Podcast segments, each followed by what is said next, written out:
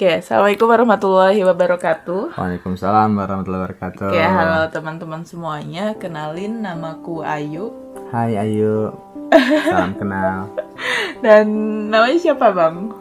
Uh, saya Zamak. Panggilannya kalau nama panjangnya Muhammad Semaksari Alhamid. Oke.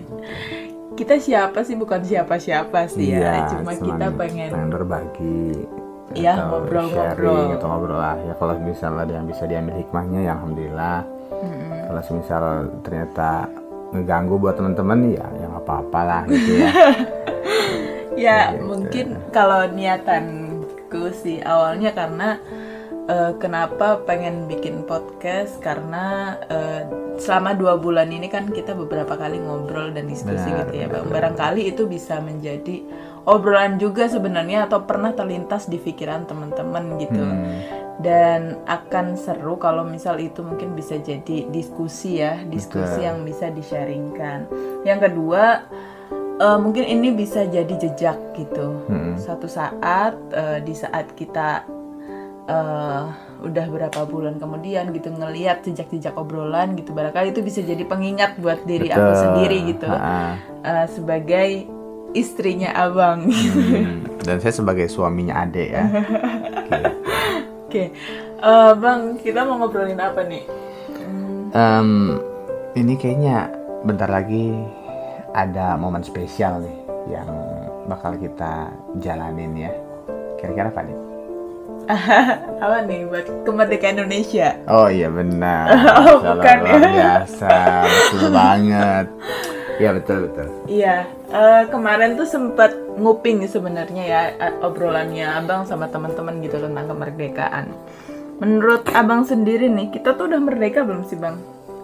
Em, Orang kalau Indonesia ya. Orang Indonesia ya mungkin kalau dari sisi apa de facto dan de jure itu kan ada istilah-istilah begitu ya. Itu pelajaran IPS pas waktu kita SD atau kita SMP ya. Mungkin dari sisi itu kita sudah merasakan kemerdekaan gitu. Artinya ada pengakuan dari negara lain kalau negara kita tuh merdeka gitu ya. Kemudian ada juga apa namanya eh, hubungan diplomasi gitu kan yang itu merupakan tindak lanjut gitu. Pengakuan bahwa kita udah merdeka. Nah itu secara de facto dan de jure-nya kita sudah mendapatkan itu gitu. Tapi perlu digarisbawahi bahwa sebenarnya merdeka tuh bukan cuma sekedar kita terbebas dari penjajah ya seperti apa namanya ketika tahun 1945 ke atas gitu ya. Tapi setelah itu pun ternyata kita masih eh, ada banyak penjajahan-penjajahan gitu yang kita alami gitu. Entah itu penjajahan secara pikiran gitu ya ataupun penjajahan secara eh, apa namanya perasaan begitu ya ataupun kemudian penjajahan secara eh, fisik begitu. Ternyata kalau misal kita telusurin itu masih ada gitu dan masih terjadi di mana-mana begitu ya. Dan kalau untuk negara kita mungkin eh, ya kita tidak dijajah secara secara apa secara langsung. Bisa jadi kita dijajah secara pemikiran gitu ya. Dari apa eh, secara apa ideologi kita misalkan. Contohnya apa atau eh, contoh ya penjajahan secara pemikiran itu misalkan kita punya eh, apa namanya eh, nilai sendiri ya nilai bangsa sendiri tentang Pancasila begitu. Tapi ternyata nilai bangsa kita itu kemudian tidak menjadi sebuah kebanggaan. Banyak anak-anak muda yang senangnya itu sama uh kalau gua bikin apa atau kalau gua make sesuatu yang atau Branding. Iya branding gitu kan, branding branding negara kita harusnya kan, misalkan. Atau mungkin negara kita karena nggak ada punya brand nggak punya branding kali aja. Jadi jadi nggak apa nggak nggak merasa apa namanya nggak merasa eh, bangga gitu dengan apa yang sudah dimiliki oleh negara kita. Ya Allah alam tapi yang jelas saya rasa itu bagian dari penjajahan juga gitu. Dan lebih utama lagi kalau misal sekarang pembahasan itu adalah teknologi ya gitu. Ternyata itu juga bisa jadi sebuah penjajah baru buat diri kita gitu ya. Jadi teknologi itu merupakan sebuah penjajah baru buat diri kita yang ya gara-gara teknologi eh, kita nggak bisa melakukan banyak hal kebaikan gitu. Karena kita terlalaikan dengan uh, teknologi gitu ya sama kan ketika kita uh, di tahun 1945 sebelum itu gitu ya ke atas itu kan kita sulit banget melakukan kebaikan. Karena kebaikan itu uh, istilahnya terba, uh, dibatasi oleh orang-orang uh, yang menjajah kita gitu ya. Misalkan uh, kebebasan untuk berpendapat gitu kan itu dibatasin gitu. Padahal pendapat yang harusnya kita suarakan tuh benar gitu.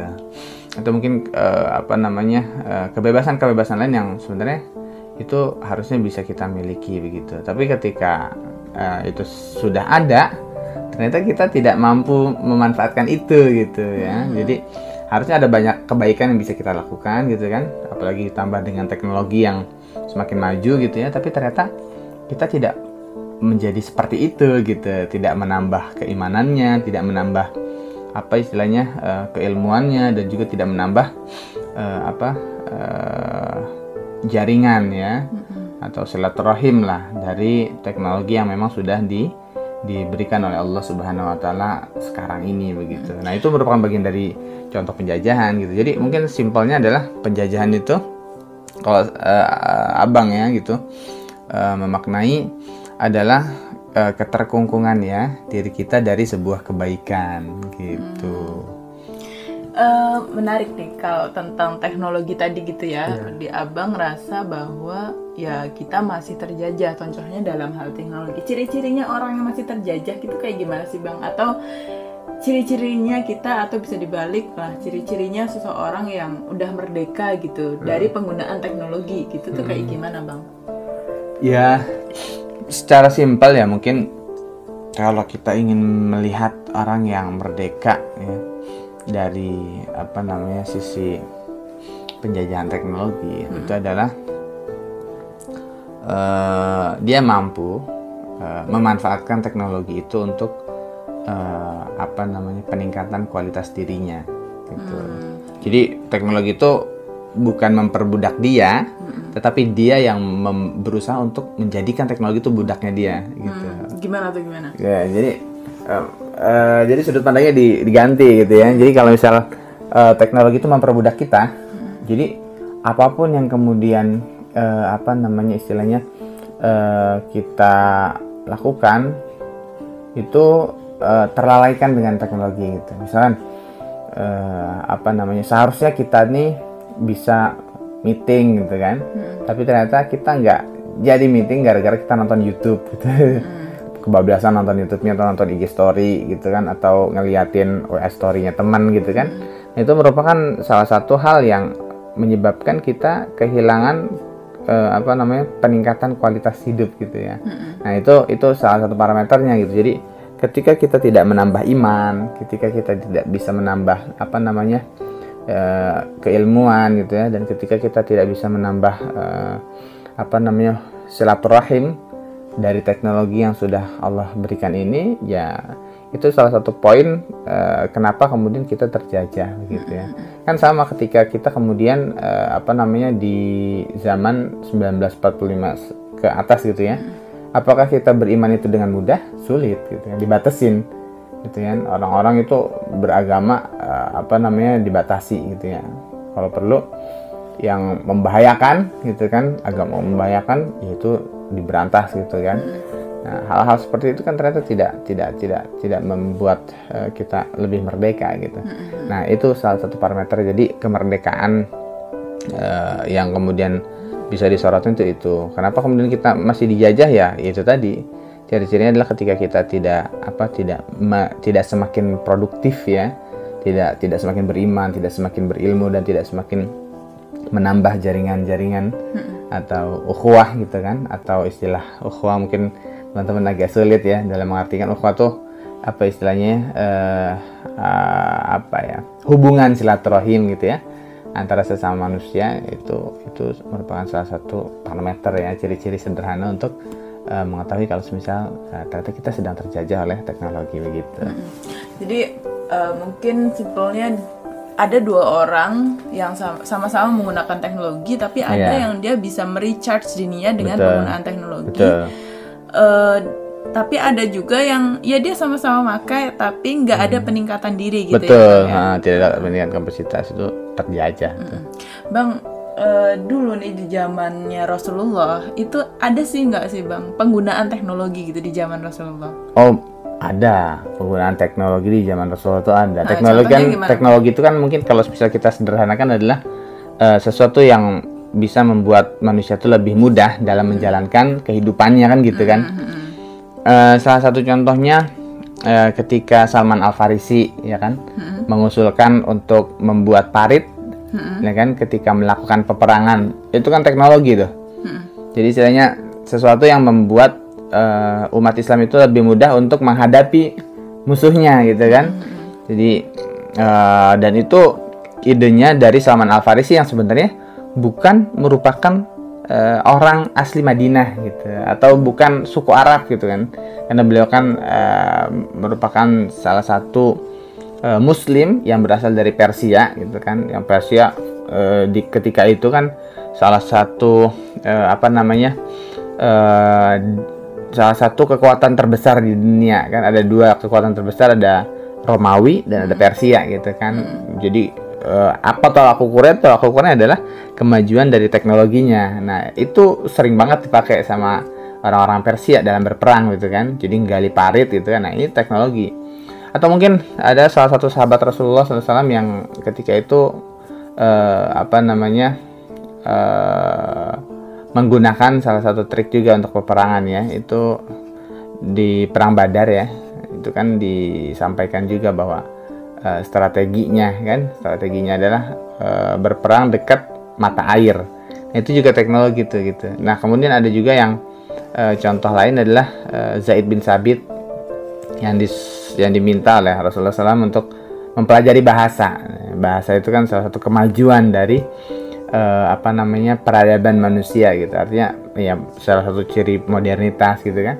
Itu bahasa gitu kan. Eh, beliau diminta oleh Rasulullah SAW untuk eh, mempelajari bahasa eh, Ibrani begitu ya, bahasanya orang-orang eh, Yahudi begitu. Nah itu salah satu teknologi yang eh, dipakai oleh Rasulullah gitu contohnya. Jadi emang nggak nggak ditolak teknologi itu nggak ditolak sama Rasulullah. Jadi Ketika itu bisa dimanfaatkan untuk kepentingan Islam gitu ya, untuk menambah kapasitas kualitas ya itu diambil gitu. hmm, iya. Waktu dari parit tadi bang, apa sih teknologi apa yang digunain bang di Itu- di masa itu gitu? Oh ya cangkul gitu sebenarnya kan. Masih masih masih kayak gitu sih cuman istilahnya idenya ya. Idenya itu kan keren banget ya ngebuat parit di zaman itu itu jarang banget gitu. Untuk berperang tujuannya untuk perang itu sebuah teknologi perang yang luar biasa gitu jadi kayak semacam benteng Dalam artian berarti memang tujuan dari penggunaan teknologi itu yang Nah, membedakan betul, ya betul, antara betul. kita dengan zaman dulu ya bang ya. betul, betul. Dulu itu ya emang digunakan dengan semaksimal mungkin untuk kebaikan dan ya untuk kebaikan bersama Hmm. betul, gitu betul. ya bang. Hmm. Oke, terus bang, eh makna kemerdekaan sendiri menurut abang tuh gimana bang? Eh makna kemerdekaan eh, menurut abang ya itu kita eh, terlepas ya terlepas terbebas dari dari dari apa namanya eh, penghambaan terhadap sesama manusia dari penghambaan terhadap harta dari penghambaan terhadap eh, apa namanya kekuasaan dari penghambaan eh, terhadap hal-hal lain lah kecuali kepada Allah Subhanahu wa taala. Itu sebenarnya kemerdekaan gitu. Merdeka jadi benar-benar kita itu eh, terbebas dari segala eh, hal ilah gitu, sesembahan selain Allah Subhanahu wa taala. Jadi ketika di dalam hati ini kita sudah menuhankan hanya Allah Subhanahu wa taala itu itu kemerdekaan sesungguhnya gitu. Karena dengan memunculkan eh, apa namanya? eh, apa istilahnya penghambaan hanya kepada Allah Subhanahu wa taala, maka itu akan melahirkan eh, apa istilahnya ya? eh, sebuah eh, pandangan hidup yang yang yang baik, yang benar begitu ya. Karena ya dengan dengan dengan memunculkan penghambaan hanya kepada Allah kita akan lebih berani untuk bersuara kita tidak terkekang oleh bos misalkan bos nih salah nih gitu kan. Kalau kita takut sama bos kita nggak mungkin bisa bersuara gitu. Tapi karena kita takutnya sama Allah maka kita bisa menyuarakan kebenaran itu meskipun uh, itu bos kita gitu. Jadi itu itu kemerdekaan gitu. Jadi bebas dari penjajahan. Atau mungkin kalau misal kita uh, apalagi contoh contoh yang lain ya. Misalkan kalau misal dosen gitu kan. Oh, dosennya killer banget nih gitu kan tapi kita melihat di sisi dosen itu ada kesalahan yang harus disampaikan gitu. Tapi karena kita itu takutnya sama Allah bukan sama dosen gitu kan akhirnya kita mencoba menyuarakan. Meskipun dalam tanda kutip di sini perlu juga uh, istilahnya mentang-mentang kita berani gitu kan. Wow. Woi bapak. Woi tanpa mengindahkan apa hak atau uh, kewajiban kita sebagai mahasiswa gitu. Artinya sopan santunnya tidak diindahkan gitu. Tetap kita berani menyuarakan tapi sopan santun tetap di ya, di di, di, di apa dijalankan gitu ya. Istilahnya ya di sini uh, bebas dalam berbuat baik lah. Itu merdeka atau itu. Jadi tidak ada orang yang melarang untuk berbuat kebaikan itu merdeka. Dan kebalikannya gitu ya.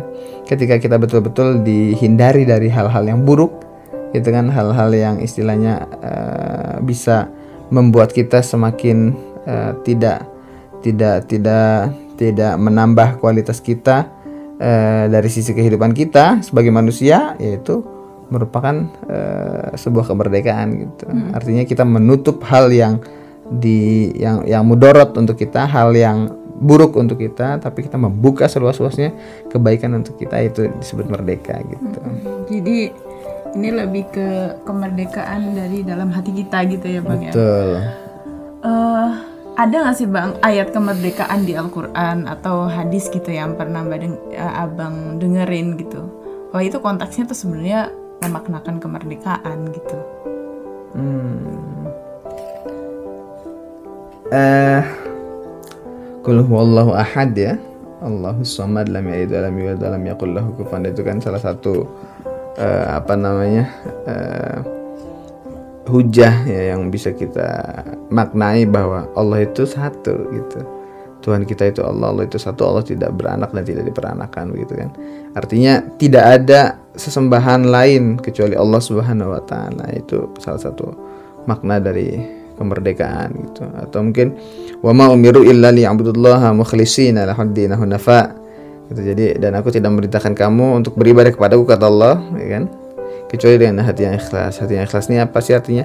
Artinya hati yang ikhlas itu adalah kita benar-benar murni, pure, bersih hati ini ya, takutnya sama Allah gitu cintanya sama Allah gitu kan meskipun kita punya istri misalkan kan abang ada ini suami istri mm-hmm. tapi kecintaan kita itu sama Allah itu yang pertama tetap bukan sama istri ya? Kadang-kadang kadang-kadang ya, kadang-kadang betul. tapi jangan cemburu deh. Santai dong jangan cemburu? Karena di sini sebenarnya kecintaan kita sama Allah itu merupakan cinta yang benar. Uh-huh. nanti insya Allah Allah akan turunkan kecintaan mm bentuk kecintaan kita. Iya secara alami. Itu kan sebagai suami ke istri. Itu dan itu lebih wah lebih nikmat. Gitu masya Allah.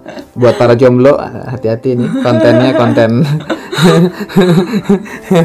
berisi iya oh iya betul konten motivasi Uh, Oke, okay. berarti gimana konteksnya bang? Maksudnya kan tadi kemerdekaan tuh uh, penghambaan hanya kepada Allah. Hmm.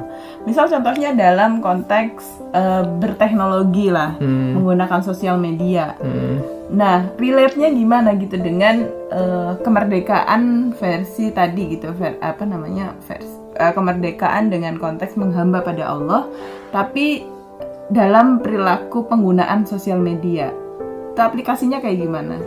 Seseorang hmm. yang menghamba pada Allah dalam menggunakan sosial media. Gitu. Oh, ya jelas lah. Berarti konsepnya adalah min husnil islamil mar'i tarkuhu nih gitu. Gimana tuh, Bang? Bahwa uh, kualitas Islam seseorang itu uh, ditandai dengan akan meningkat ya, ditandai dengan seberapa banyak dia meninggalkan hal-hal yang ter, tidak bermanfaat untuk dirinya begitu. Berarti uh, apa namanya? dalam memerdekakan dirinya dari teknologi itu adalah bagaimana kemudian kita memanfaatkan teknologi itu untuk hal-hal yang bermanfaat gitu. Apa sih hal-hal yang bermanfaat? Ya, hal yang bisa menambah keimanan kita kepada Allah. Contohnya mungkin Hal yang bisa menambah keimanan kita kepada Allah tuh kita dengerin kajian. Misalkan ya, siroh misalkan atau kajian eh, apa tentang Islam ya, tentang Islam tentang tauhid, tentang fikih gitu kan dari ustadz-ustadz yang memang sudah dipercaya begitu ya. Eh, ada banyak lah ustadz-ustadz pilihan teman-teman silahkan memilih eh, dengan apa namanya eh, dengan eh, selera teman-teman. Selera di sini artinya eh, kesesuaian ya gitu kan. Kesesuaian teman-teman gitu kan. Mungkin ada Ustadz Abdul Somad misalkan contohnya gitu kan atau Ustadz Adi Hidayat gitu kan atau ada Ustadz Khalid Basalamah gitu kan. Ada Ustadz Salim Afila misalkan gitu kan ada Ustadz Tahnan Taki dan Ustadz-Ustadz yang lain lah gitu yang eh, teman-teman bisa dengarkan di kajian-kajian YouTube-nya ataupun bahkan podcastnya begitu ya Nah, kemudian ada juga kemudian semakin menambah keilmuan. Ya, ilmu ini bisa banyak ya, ilmu agama juga bisa, gitu kan? Yang bisa, yang impactnya dari kalau ilmu agama adalah semakin bertambah iman kepada Allah Subhanahu Wa Taala. Ada juga ilmu tentang eh, apa namanya hal yang yang yang memang jadi concern kita dalam hidup ini, gitu. Misalkan dia psikolog nih, gitu kan? Eh, eh, misal ada lah tuh orang eh, undip ya, S2 psikolog misalkan kan namanya tuh siapa? Ayu ya namanya ya. Nah, misalkan contohnya gitu kan. iya misal Nah, nah ya berarti concern untuk teknologinya itu adalah nambah ilmu-ilmu tentang psikolog misalkan. Atau ilmu tentang fisika medis kayak gitu. Kalau kemudian untuk nambah relate jaringannya berarti eh, ada grup-grup khusus buat diskusi tentang itu gitu. Jadi memang hal-hal yang bisa menambah keimanan, eh, keilmuan dan juga eh, jaringan gitu untuk kapasitas dirinya gitu. Kapasitas kapasitas dia sebagai muslim, kapasitas dia sebagai manusia dan kapasitas dia sebagai eh, apa namanya? hamba Allah Subhanahu wa taala begitu. Lebih begitu. Kalau tadi kan mendengarkan gitu ya bang mungkin Betul. bisa juga dengan mengcreate sesuatu ya bang Ah, itu sangat sangat keren lagi. Kalau misal mengcreate sesuatu gitu ya. Eh, begitu. Mm-mm. apa nih bang yang bisa di-create sih bang kalau dari sosial media atau dari ya sosial media tepatnya yang sudah ada saat ini ya status update status yang positif itu bisa Atau media lainnya lah pasti teman-teman juga lebih kreatif ya. Iya nggak perlu lah kita tentuin ya gitu. Gue rasa tak saya rasa teman-teman lebih tahu lebih paham gitu kan. Oke. Misalkan contohnya adalah Instagram gitu kan. Contoh aja nih Mak. atau Tumblr eh, atau Dengan aplikasi ya YouTube situ ya gitu ya. silahkan bebas lah. Oke. gitu. Oke, mungkin itu ya bincang-bincang kita hari ini. Semoga Oke, siap. bisa ya terima kasih banyak bang ini menghadirkan kontemplasi sendiri sih diri saya ya Hmm. buat gimana ke depannya gitu karena biasanya kita masing-masing menemui banyak momen gitu Betul. tapi yang membedakan adalah dia bisa ngambil hikmah enggak dari momen-momen yang telah dilewati gitu betul kemudian dia bisa berubah enggak dari momen-momen hidup yang dia lewati. Nah harapannya nih ini momen kita bareng-bareng gitu. Hmm. Eh, harapannya ini bisa jadi momentum juga buat kita atau jadi batu loncatan buat kita untuk jadi lebih baik lagi. gitu. betul betul betul Oke, mungkin itu ada yang mau disampaikan lagi nggak bang? eh apa ya cukup kayaknya Oke, mungkin sekian dari kami. Mohon maaf ya, mungkin ada tadi salah-salah kata. Wah banyak banget ya lain-lain. salah kata nggak apa-apa ini masih awalan ya Eh, eh, sampai jumpa di podcast selanjutnya. Ya. Mudah-mudahan berfaedah. amin Assalamualaikum warahmatullahi wabarakatuh. Waalaikumsalam warahmatullahi wabarakatuh